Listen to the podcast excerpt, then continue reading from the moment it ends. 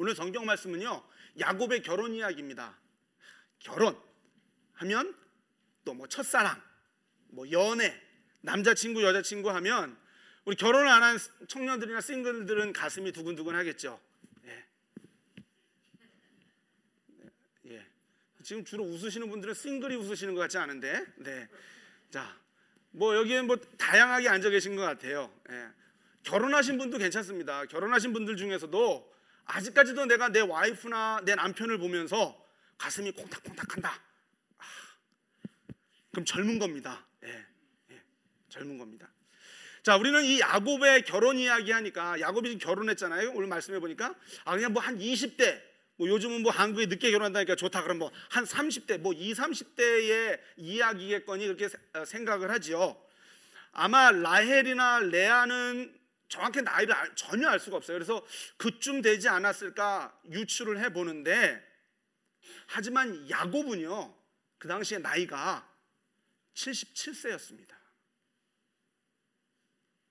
일부 예배 때는 굉장히 놀래시던데 2부 예배 때는 여러분들이 성경 실력이 대단하신지 이미 알고 있으셨다는 그런 표정을 지으시고 계신데 예. 알고 계셨어요? 어, 그러 제가 어디 가서 이렇게 이야기하니까 어, 예배 끝나고 어떤 분이 저에게 쪼르르 오셨어요. 뭐 놀란 눈을 목사님 그게 정말입니까? 그 성경에 나오는 거예요? 이렇게 물으시더라고요. 사실은 성경에 나이가 그때였다고 기록은 없어요. 근데 아브라함, 이삭, 야곱, 요셉이 성경에 창세기 기록돼 있잖아요. 태어난 연도며 뭐 이렇게 나이들이 나올 때가 있잖아요. 그것들을 이렇게 계산을 해 보면 야곱이 지금 결혼할 때 나이가 약 77세. 70대 중반의 노인입니다. 야, 근데 뭐가 이 노인의 마음에 그냥 불을 확 질렀을까요? 네. 오늘 그 이야기를 좀 같이 생각해 보려고 하는데요. 여러분이 오늘 말씀 보시면서 아 무슨 영화나 소설 같은 데 나오는 그 로맨틱한 어, 러브 스토리를 꿈꾸신다면 에, 실망하실 겁니다. 하지만 오늘 이야기에는 그런 러브 스토리보다 정말 더 멋있는 스토리가 오늘 성경 말씀에 있습니다. 제가 오늘 설교 제목을 뭐라고 그랬죠? 한 장애인에게 임한 하나님의 은혜. 여러분, 오늘 설교 제목에 나오는 그 한 장애인이 누구냐면 레아입니다. 레아. 아마 지금 여러분의 마음속에 어떤 분은 세상에 레아가 장애인이라니 이건 듣도 보다 못한 소리 아닌가. 설교를 수십 년 들었는데 이게 살다 살다 처음 보네라고 생각하실 분도 있을 것 같아요. 자, 레아의 비극의 시작이 뭐냐면요. 외모에 문제가 있었다는 데 있습니다. 자, 여러분 성경 오늘 읽었던 본문 17절을 다시 한번 보시면 17절을 보시면 이렇게 돼 있죠. 레아의 동생 라헬은 곱고 아름다웠습니다. 근데 레아는 뭐라고 나오냐면 알력이 부족했다. 알력이 부족했다.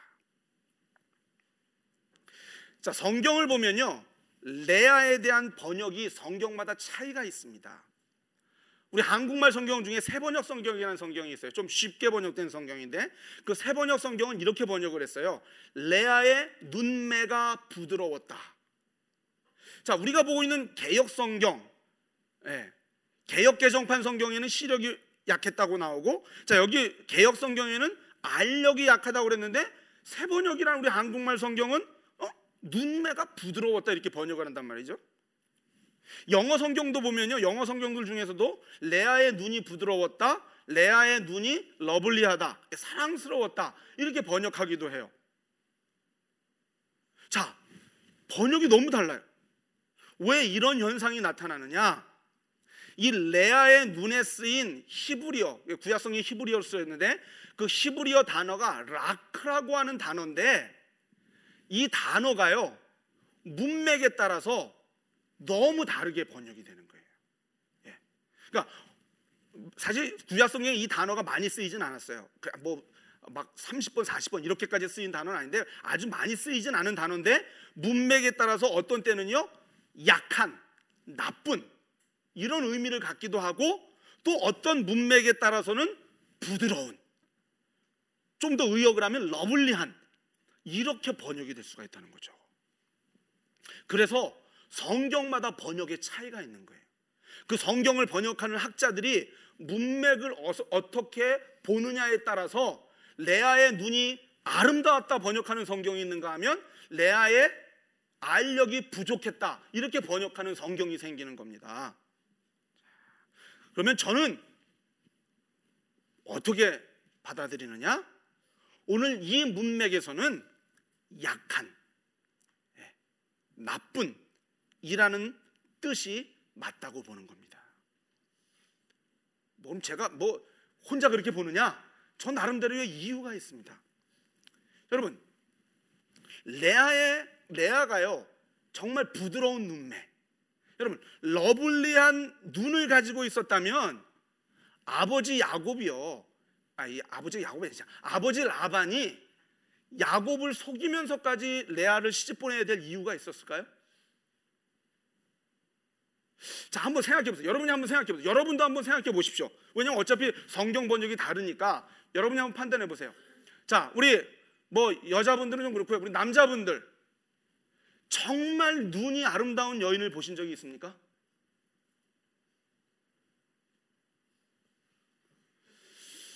참 이상하네요. 일부 예배 때는 인원이 소수밖에 없었는데 굉장히 반응이 빨리빨리 오는데 2부 예배는 거의 3배가 앉아 계신데도 반응이 너무 없네요. 네. 여러분, 우리 남자분들이 그런 분이 못 보신 것 같은데 정말 눈이 아름다운 여인은요, 정말 아름답습니다. 그러니까 우리나라에서 한국 여성들이 제일 많이 하는 성형 수술이 뭡니까? 이유가 이제 눈이잖아요, 눈. 왜 한국 여자분들이 눈에 컴플렉스를 갖고 있어요? 그러니까 눈이 조그마니까 다 눈 키우잖아요. 그러니까 한국 드라마 보세요. 한국 텔레비전 보세요. 여자들 연예인 눈이 다 똑같아. 네. 그 부모가 준 눈이 아니잖아요. 누가 준 눈이에요? 성형외과 의사가 준 눈이죠. 예. 그러면 왜 연예인들이나 우리 한국 여자분들이 눈 수술을 하느냐죠. 여러분, 그 눈매가 아름다운 여인들. 정말 그 그게 엄청나게 아름다움을 어필하기 때문에 여러분 레아가 눈이 정말 부드럽고 정말 눈이 러블리했다면 예, 아닙니다. 그렇지 않았던 거예요. 또 한 가지 이유는 자 레아가 라헬보다 언니예요.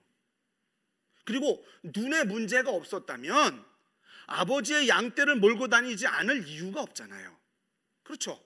근데 성경 말씀 이전에 보면은 이제 야곱이 자기 고향 집을 떠나서 외삼촌 집을 가다가 이제 우물가에 왔잖아요. 아, 거기 있는데 남자도 아닌 여자가 양떼를 몰고 와서 우물가에서 그 뭐야 양떼를 먹이는데 그때 만나는 여인이 누굽니까? 레아였나요? 바로 라헬이었죠. 예. 따라서 저는 이 오늘 이 성경 말씀 창세기 29장 앞뒤의 문맥을 볼 때에 레아는 우리 한글 성경이 번역한 대로 알력이 부족했습니다. 이 말은 시력이 약하다는 것입니다. 물론 시력이 약하다는 게 정확하게 무슨 의미인지는 몰라요. 성경이 기록을 안 하니까. 분명한 사실은 눈에 문제가 있다는 겁니다. 뭐 어글리하게 보였는지 아니면은 뭐 어떻게 뭐 병이 있었는지 그건 몰라요.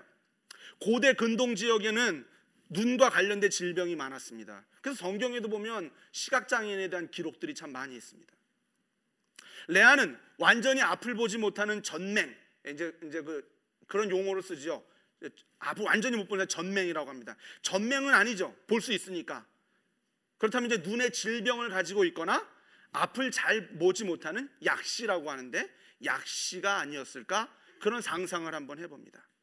자, 이런 질병 혹은 장애를 가지고 있기 때문에 레아는 아버지 라반의 정말 용이 주도한 속임수 덕분에 야곱의 아내가 되었습니다. 21절을 보면 이 77세 먹은 노인이 그때는 70세였겠죠. 라헬을 보자마자 그냥 빠졌어요. 7년을 일하는데 성경 말씀 그대로 있습니다. 어떻게 여겼다고요? 7년을 수일같이 여겼다. 그런 다음에 7년이 되니까 외삼촌에게 갑니다. 외삼촌, 외삼촌, 이제 때가 되었습니다. 장가 들게 해주세요. 그래서 그날 성대하게 결혼식을 베풀고 첫날 밤을 치렀습니다. 뭐 그때 뭐 등불이 있었겠습니까? 해만 지면 어둡죠? 아침에 해가 뜨고 일어났는데 와 누굽니까? 7년 동안 수일같이 여기면서 뼈 빠지게 일했는데 라헬인 줄 알았는데 라헬이 아닙니다. 외삼촌에게 씩씩대면서 달려가죠. 25절 보면 사실 성경은 점잖게 번역한 거예요. 아니 외삼촌 이럴 수 있어 이렇게 말했겠습니까? 아마 뭐, 뭐 정말 뭐라도 있으면 멱살이라도 잡으려고 들기세였겠죠. 근데 여러분 이 라반이라는 사람이 얼마나 능글맞은 사람인지 몰라요. 태연이 뭐라고 이야기합니까? 여보게 우리 고장에서는 언니를 먼저 시집 보내는 게 없네. 하지만 자네가 또다시 7년을 공짜로 일해 준다면 내가 동생 라헬도 줌세.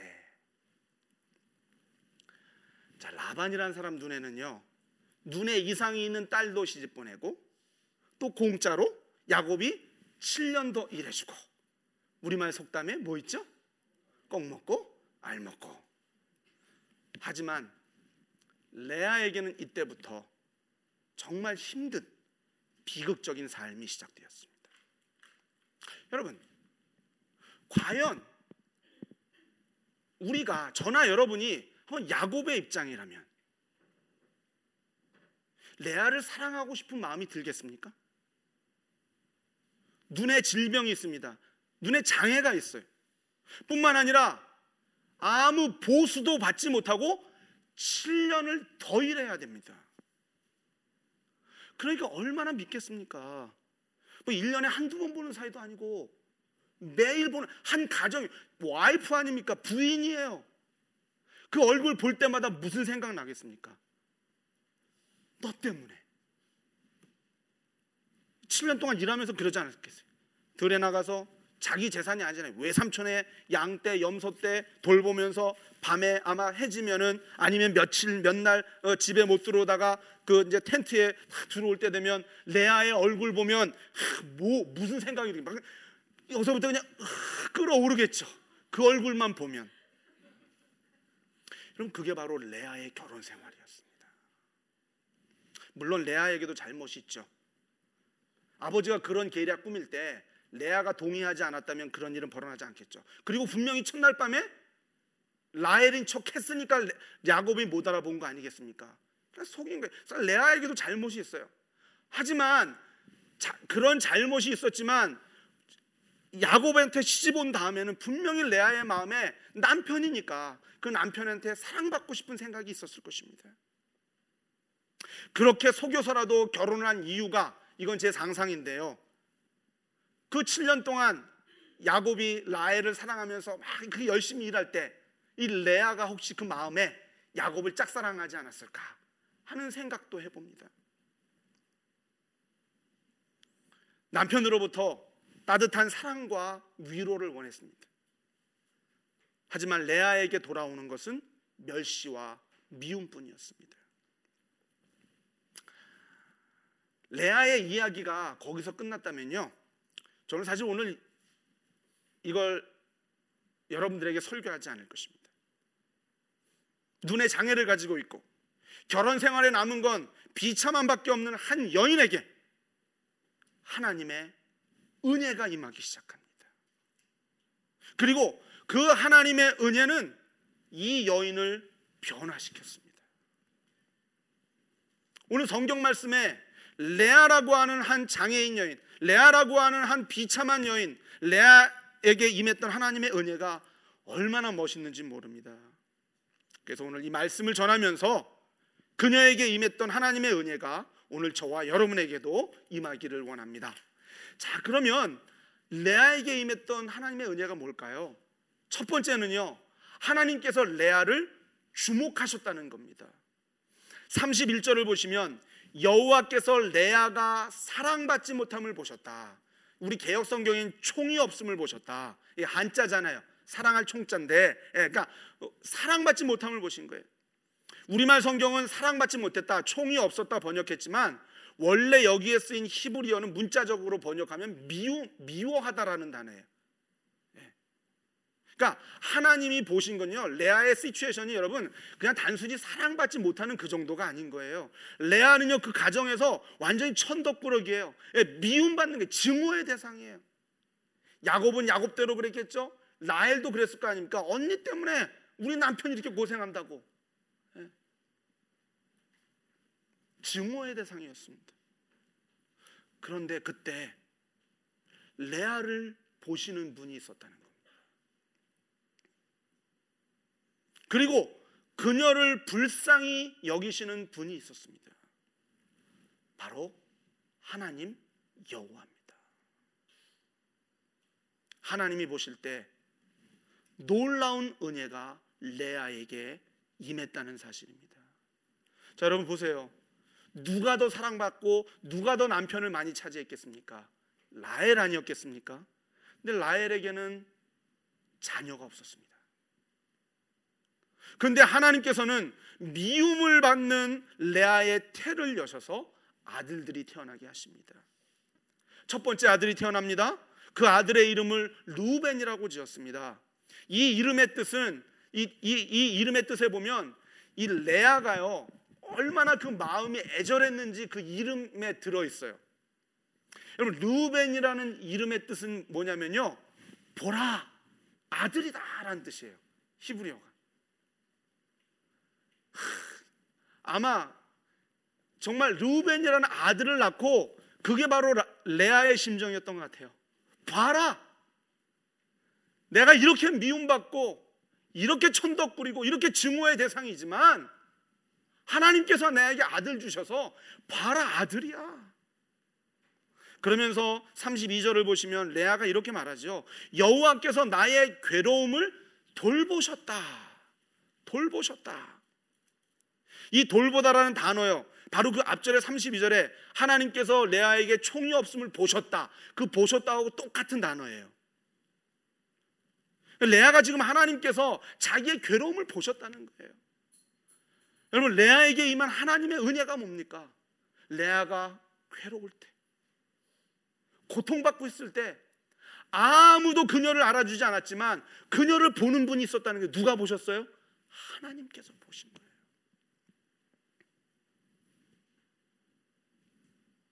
자신의 괴로움을 하나님께서 보셨다고 그렇게 고백을 하고 있습니다. 여러분, 여러분에게도 이런 은혜가 임하기를 바랍니다. 여러분 하나님께서 우리를 주목하여 보실 때 우리의 삶에 하나님의 역사가 일어납니다. 레아에게 임한 두 번째 하나님의 은혜는요. 하나님께서 부르짖음에 응답해 주신 겁니다. 레아에게 두 번째 아들이 태어납니다. 그 아들을 낳고는 아들의 이름을 시므온이라고 지었습니다. 그 의미는 듣다라고 하는 히브리어의 샤마라고 하는 단어에서 나온 겁니다. 샤마 동사형에서 명사형이 시므온인데 그래서 이름의 뜻이 뭐냐면 들으심이에요. 들으심. 그 레아가 이렇게 고백하잖아요. 33절에 보니까 여호와께서 내가 사랑받지 못함을 들으셨으므로 내게 이 아들도 주셨도다. 무슨 말입니까? 하나님이 나의 이 부르짖음을 들으셨다는 겁니다. 내가 고통 중에서 여러분 한번 상상해 보세요. 레아가 얼마나 밤마다 눈물 흘렸겠어요. 야곱에게서 정말 미움받을 때 얼마나 그 마음이 고통스럽고 얼마나 눈물 그때마다 부르짖을 때 하나님이 들으신 겁니다. 그렇습니다. 하나님께서는요 당신의 자녀들이 보좌 앞에 나와서 기도로 눈물을 적시며 부르짖을 때에 은혜를 주십니다. 인생을 바꾸어 주십니다. 사랑하는 여러분, 뭐 저는 여러분 요즘 상황을 다 알 수는 없지만 혹시 여러분 문제가 있으십니까?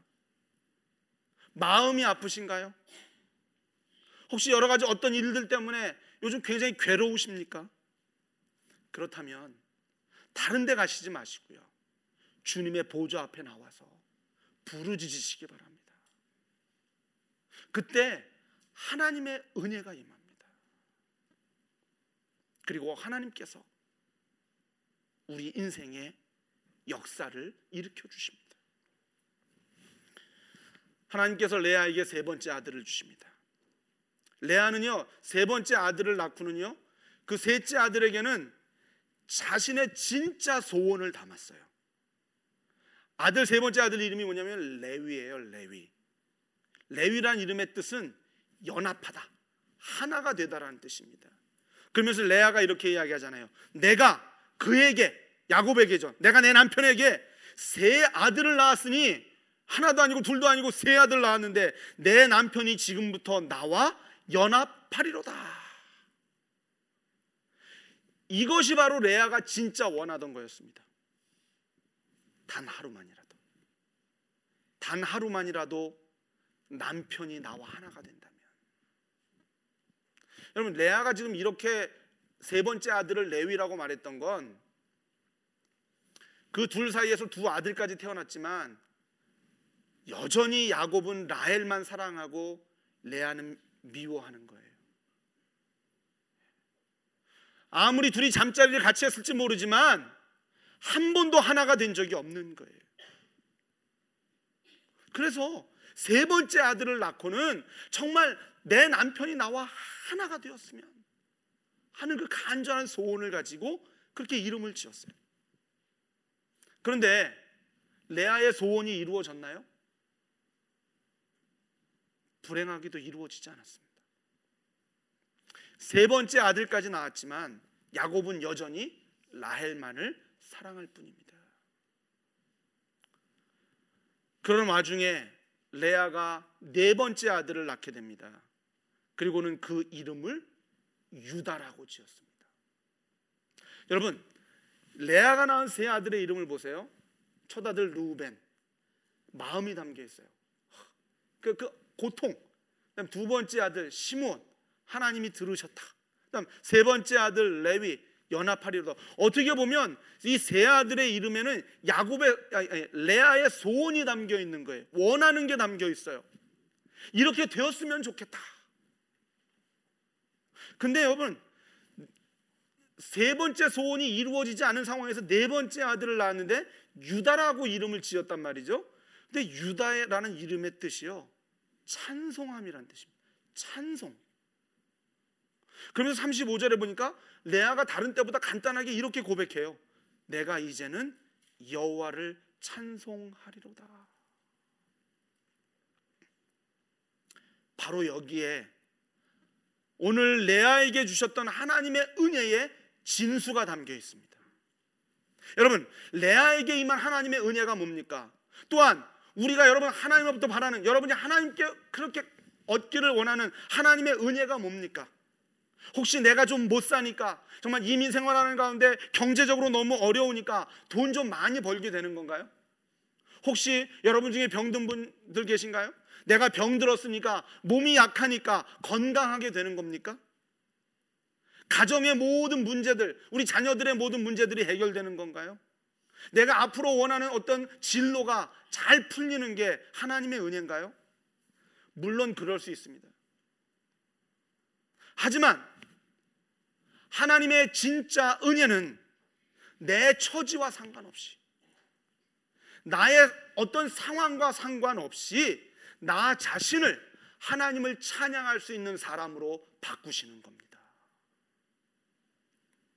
레아는 남편의 사랑을 원했습니다. 남편의 관심과 남편과 하나됨을 원했습니다. 연합을 원했습니다. 그러나 그런 일은 일어나지 않았습니다. 사실 어떻게 보면은요, 레아가 원했던 건 하나도 일어나지 않았습니다. 남편의 사랑도, 남편과의 하나됨도 없었습니다. 그러나 그때 하나님은요, 레아의 상황과 처지를 바꾸신 것이 아니라 레아 자체를 바꾸신 겁니다. 어느 날 갑자기 야곱이 확 돌아서서 레아를 사랑하게 된 게 아닙니다. 야곱을 바꾸신 게 아닙니다. 그녀의 처지가 어떻든지 상관없이 하나님을 찬양할 수 있는 사람으로 바꾸신 겁니다. 그래서 레아가 네 번째 아들을 낳고 고백하는 거 아닙니까? 비록 아직 남편이 자신과 연합하지 않았다 할지라도 이제는 하나님을 찬양하겠습니다. 여전히 현실은 암담하지만 하나님의 은혜를 찬송하겠습니다. 비록 아무것도 변한 것이 없지만 내 인생에 참 좋은 날이 왔다고 믿기 때문에 하나님을 찬양하겠다는 고백이 바로 네 번째 아들의 이름에 담겨 있는 것입니다. 이것이 바로 레아라고 하는 한 장애인에게 임했던 하나님의 은혜입니다.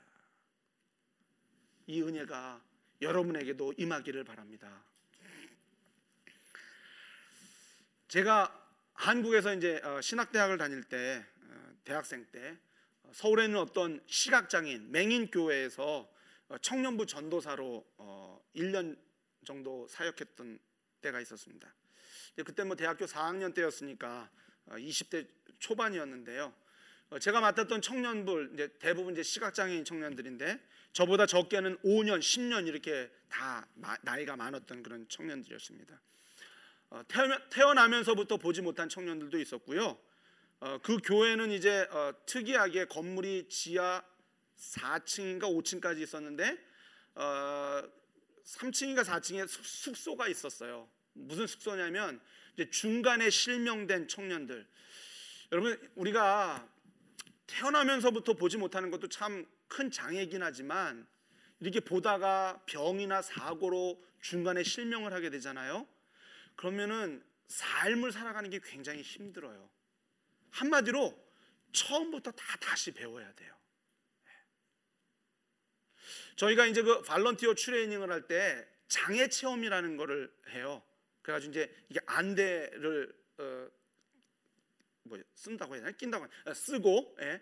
이제 이렇게 점심 때 점심도 먹게 해보고 이제 길도 가게 해보고 하는데 여러분들 나름 한번 한번 해보세요. 집에 가서 혹시 안대가 있으면 한번 해보고 식사 한번 해보세요. 어디 한번 집, 집에 집 안을 한번 가보세요.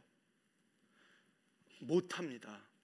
예, 그래서 이제 그 건물 안에 그 중도에 실명된 청년들이 와서 이제 재활을 하는 거죠. 처음부터 뭐 점자도 배우고 이제 앞으로 살아갈 수 있게끔 그 돕는 그런 곳이 있어서 어쨌든 이제 그런 장애인들이 같이 있으면 이제 저희 청년부에 같이 생활을 했었는데 많은 시각 장애인들의 정말 큰 한 가지 소원이 있다면 뭐냐면 개안 수술을 받는 겁니다. 그러니까 이제 안구 기증자가 어, 나타나 가지고 한쪽 눈이라도 이제 수술해서 보는 것. 참 큰 소원이에요. 근데 그나마 그렇게 어, 그 올간 그 안구 도노가 나타나서 수술할 수 있는 사람은 그나마 다행인 거죠. 근데 어떤 시각 장애인들은 검사를 하면 전혀 그 개안 수술조차 할 수 없는 그런 청년, 어, 시각 장애인들도 있기도 합니다. 제가 짧은 어, 한 1년의 세월 동안 청년들하고 같이 생활을 했지만 제가 수십 년 지났지만 지금의 제 마음에도 한 청년이 했던 그 말이 제 가슴에 참 남아 있는데요. 그 청년도 개안 수술 받아보는 게 큰 소원이었습니다. 왜냐하면 중도에 실명이 되었거든요. 근데 이 청년이 예수님 믿게 되고 생각이 바뀌었습니다. 예수님 믿기 전까지는 어떻게 해서든지 누군가가 좀 눈을 기증해줘서 눈 수술해가지고 다시 보는 것. 그게 일생일대의 목표였어요. 그게 제일 큰 소원이었어요. 근데 예수님 믿고 예수님 영접하고 하나님의 은혜를 체험하게 되니까 깨닫게 됐어요. 눈을 수술해서 보는 것보다 더 소중한 게 있다는 걸요.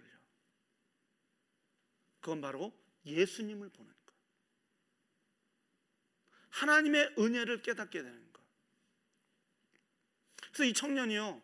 자기처럼 보지 못하는 사람들에게 이 사실을 이 복음을 전해주고 싶은 열망을 갖게 되었고 제가 그때 청년부 전도사로 이제 있을 때 이 청년이 이제 신학교 가기 위해서 그 당시 준비를 하고 있었습니다. 그렇습니다. 하나님은 눈먼 자에게 큰 역사를 주시고 큰 은혜를 주시는데 예, 물론 기적을 통해서 그 눈이 띄어질 수도 있지만 그것보다 더 아름다운 세계, 그것보다 더 놀라운 세계를 보게 하십니다. 바로 예수 그리스도, 영원한 생명을 보게 하십니다. 저희 미랄 선교단이 바로 이렇게 해서 탄생을 하게 되었습니다. 저희 미랄 선교단을 1979년에 처음 시작하셨던 분이 바로 시각장애인입니다. 아, 이분은 원래 실명자는 아니었었고요. 국민학교 때 아, 그 운동을 하다가 이제 그 제가 알기로 이제 축구 하다가 이제 다쳐서 중도에 실명을 하게 되었고 원래는 하나님을 몰랐어요. 예수님 믿지 않고 늘 마음에 원망과 불평 가득하다가 이제 서울 맹인 맹 학교라고 하죠. 이제 맹인들 학교에 입학을 하게 되고 친구의 전도를 받았어요. 그래서 전도 받고 처음 교회를 갔어요. 근데 교회에 가서 큰 충격을 받게 됩니다. 본인은 나름대로 이제 물론 신앙생활 해본 적, 교회 생활 해본 적이 없으니까 교회 가면 자기와 같은 장애인들이 많을 줄 알았는데 교회 가니까 장애인이 없는 거예요. 장애인이 없는 거예요. 그래서 이 청년이 어떻게 하면 어떻게 하면 교회에 장애인들이 오게 할 수 있는가? 묻고 묻는 중에 어떤 분이 네가 목사가 되라. 그래서 이분이 어, 맹학교를 졸업하고 어, 한국의 서울에 있는 총신대학을 입학을 하게 됩니다. 신학과에. 그리고 신학과에서 공부를 하던 도중에 이제 뜻이 맞는 젊은이들과 함께 1979년에 미랄 선교단을 어, 시작하게 되었고 그리고 그분의 가슴 가운데 이 일이 한국에서뿐만 아니라 전 세계 우리 한인들이 있는 곳에서는 다 필요하다 생각해서 미국에 와서 이제 공부를 하게 되고 어, 사회복지학 박사를 하기를 받게 되고 지금은 총신대학에서 이제 그 후학들을 가르치고 있는데 이재서라고 하는 예, 목사이자 어, 이제 교수로 지금 활동을 하고 계신 분이 미랄 선교단을 처음 시작한 분입니다. 저희 미랄 선교단은 바로 이 놀라운 하나님의 은혜를 장애인들에게 전하기 위해서 사역하는 단체입니다. 여러분, 비록 현실은 바뀌지 않아요. 예, 장애인들이 하나님 은혜 체험했다고 예, 갑자기 그 장애가 확 바뀌는 거 아닙니다.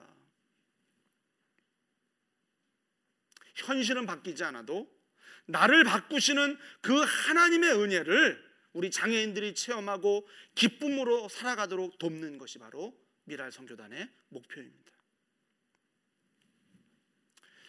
레아는 고통 중에 주시는 하나님의 은혜를 체험했습니다. 어떻게 보면 레아는 다윗이 노래한 그 하나님을 만났습니다. 시편 27편 10절에 보면 내 부모는 나를 버렸으나 여호와는 나를 영접하시리다 라는 말씀이 있어요. 여러분, 이 세상에서 정말 제일 가까운 사람도 나를 버릴 수 있습니다. 이런저런 이유로 나의 친구도 나를 멀리 할 수 있고 내 가족도 나를 버릴 수 있어요. 그러나 하나님은 언제나 나를 보십니다. 하나님은 언제나 어떤 상황 가운데서도 나를 주목하십니다. 그리고 은혜를 주십니다. 우리의 인생을 바꾸셔서 좋은 날을 보게 하십니다. 오늘 레아는 하나님께 부르짖을 때, 고통 가운데 눈물로 부르짖을 때 들어주시는 하나님의 은혜를 또한 누렸습니다. 그리고 자신을 바꾸셔서 찬양하게 하시는 그 하나님을 은혜를 맛보았습니다. 이게 바로 레아에게 임한 하나님의 은혜입니다. 자, 지금까지 사실은요, 하나도 바뀐 게 없다고 말씀드렸잖아요. 사실 레아의 생애에는 바뀐 게 없었지만 결과적으로 이 놀라운 하나님의 은혜가 레아에게 얼마큼 엄청난 축복이 되었느냐. 여러분 레위, 아, 레아의 셋째 아들 이름이 아까 뭐였어요? 그건 둘째 아들이고요. 셋째 아들 뭐였죠? 레위. 여러분 레위에게서 누가 나왔습니까? 레위의 후손들이 바로 이스라엘의 제사장 가문이 되었습니다. 그리고 네 번째 아들 유다. 아 하나님을 찬송하겠습니다. 이 유다가 누구의 조상입니까? 유다로부터 바로 다윗 왕이 태어났고요. 그리고 그 다음에 누가 오셨습니까? 예수님이 오셨습니다. 예. 레아는 놀라운 축복의 어머니가 되었던 것입니다. 사랑하는 여러분, 삶이 힘드신가요? 지금의 현실이 너무 버거워서 정말 어떻게 해야 할지 모르십니까? 레아와 같이 내 인생이 비참하다고 느끼십니까? 그렇다면 하나님의 은혜를 구하시기 바랍니다. 하나님의 은혜를 사모하시고요. 기대하시기 바랍니다. 우리 인생은 끝까지 가봐야 합니다. 예. 아직 우리 인생 끝나지 않았습니다. 왜요? 우리 인생에 하나님의 은혜가 있기 때문입니다. 하나님의 은혜가 남아 있는 한 우리 인생은 끝나지 않았고요. 우리 인생 끝까지 가봐야 합니다. 눈에 장애를 가지고 있었기 때문에 불행한 인생 살 수밖에 없었지만 레아에게 하나님의 은혜가 임했고 그리고 그 은혜는 그녀의 삶을 놀랍게 변화시켰습니다. 이 하나님의 은혜가 우리 모두에게 날마다 넘치기를 주님의 이름으로 축복합니다. 아멘.